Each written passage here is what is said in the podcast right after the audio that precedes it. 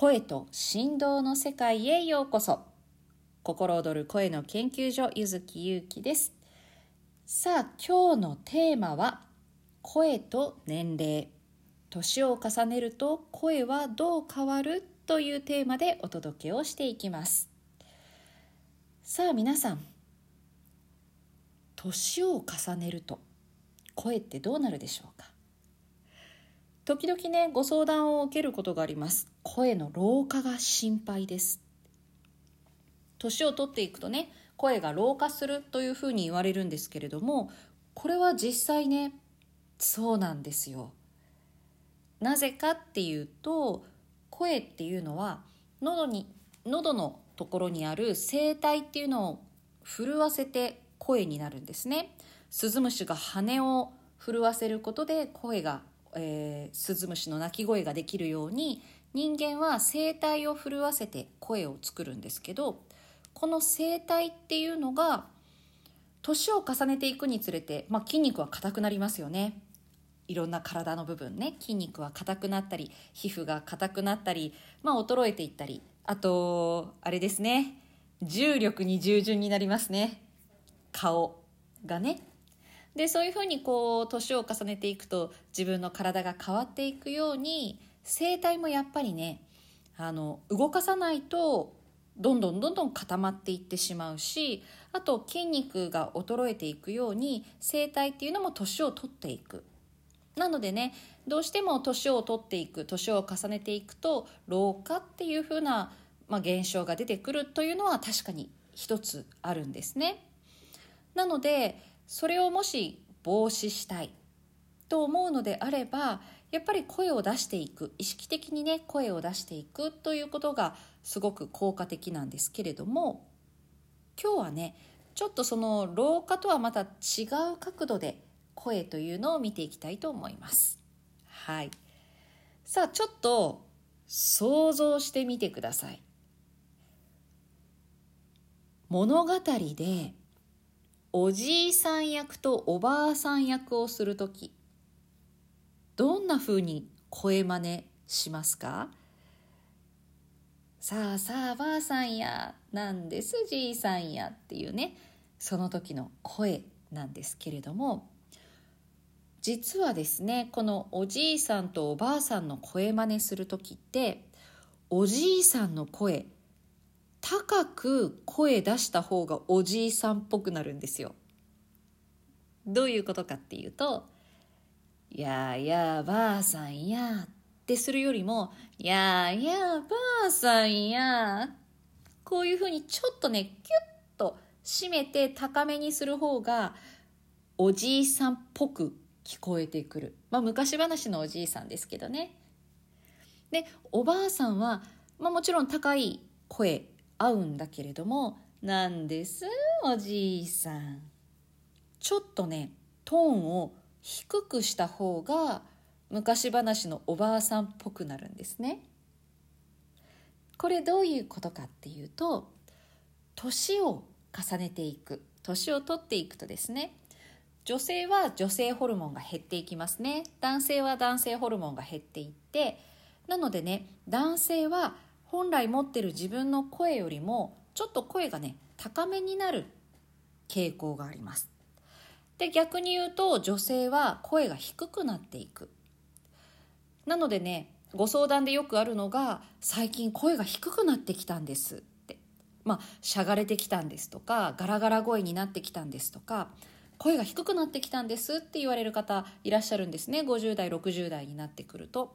でそれはなぜかっていうと、まあ、女性ホルモンという影響もありますしあとね声帯の震わせ方や声の高さって体のどこの部分を使っているかつまり顔や頭の方の高いところで声を出しているか喉で声を出しているか胸もっと胸よりも下のお腹の方を響かせているか。これ普通に喋ってたらあんまり意識してないと思うんですけど、皆さんね、それぞれ癖があります。はい、癖やパターンがあるんですね。で、よくあるパターンとしては、若い頃、というのは上の方で喋る傾向があるんですつまりこんな感じで喋る今私ちょっと顔の真ん中口からちょっと上の方にを意識して声を出してるんですけどこんな感じで上の方で喋るんですね若い頃っていうのは。そして年を重ねてくるとだんだんだんだん落ち着いてきて体の下の方が響くようになっていく。これが年を重ねていくイコール深みが出てくる深みを増してくる。あるいは厚み人生のね厚みが声に出てくるんですね。ただ時々ねこうキンキン声のご年配の方っていうのがいらっしゃると思うんですよ。まあイメージでいいですよ。身近な人とかじゃなくてね。イメージで考えた時にこうもうあんたねこうでああでこうじゃないのってこういう風な感じで金切り声とか喉をキュッと締めたような感じで喋る。実はねあのうちのおばあちゃんがちょっと前はそんな感じの喋り方だったんです。うちのおばあちゃんがね例えばちょっと人のこう、まあ、悪口というか非難的なことを言う時にはキューってこう高い感じの声を出してたんですね。私はすごくその声が引っかかってたんですけどまあ、ちなみにうちのおばあちゃん今ちょっと認知症が入ってるんですけどすごく今まろやかな声になってます。はい。でねそうやって年を重ねていく時にうんこう深みとか感じるとか温かいとかねそういう素敵な年の重ね方をしていくと声っていうのはどんどんどんどん深み温かさこういったものが出てくるんですね。だからやっぱりすごく素敵に年を重ねられたご年配の方っていうのは声を聞いてるとじわーんとそれだけでなんか包まれるようなあったかい気持ちになったりするだけどせかせかしながらキューキューしながら周りと比べたり周りをね非難したり批判したりしながら生きてるとキューッとこう喉が詰まっていってもうってこんな感じでこうやって喋ることになるんですよ。そうなっていくとこのキューッとした感じで年を重ねていくと年を重ねたとかね、人生を何か積み重ねてきた日々を積み重ねたというよりは何かに追われて生きてきたとかねこう自分にとって幸せな積み重ねをしてないというねそういうのがやっぱり声に現れてくるんですね。なので声っていうのは本当にその人のもちろん持っている本質的なね性質とか素質生まれつき持っているものというのも声には現れてますしどんな経験をしてきたのかとか今どんな状態かこういうのももちろん声には現れてます。そして年を重ねていくにつれて、まあ、体の老化っていうねそういう物理的なものというのももちろん出てはきますけれどもそれよりも何よりも私たちが日々どんな風に過ごしているのかどんな風に日々を積み重ねているのかどんな気持ちをこの人生の中でたくさんたくさん自分の中に集めてきているのかこれがね声に出てくるなっていうのを私はすごく思います。でそれってこう大きなこととかなんか大それたこととかじゃなくていいんですよね。例えばあったかいなとかあお日様がポカポカしてるなとかおいしいなとか嬉しいなとか空が青いなとかこの人好きだなとかなんかそういう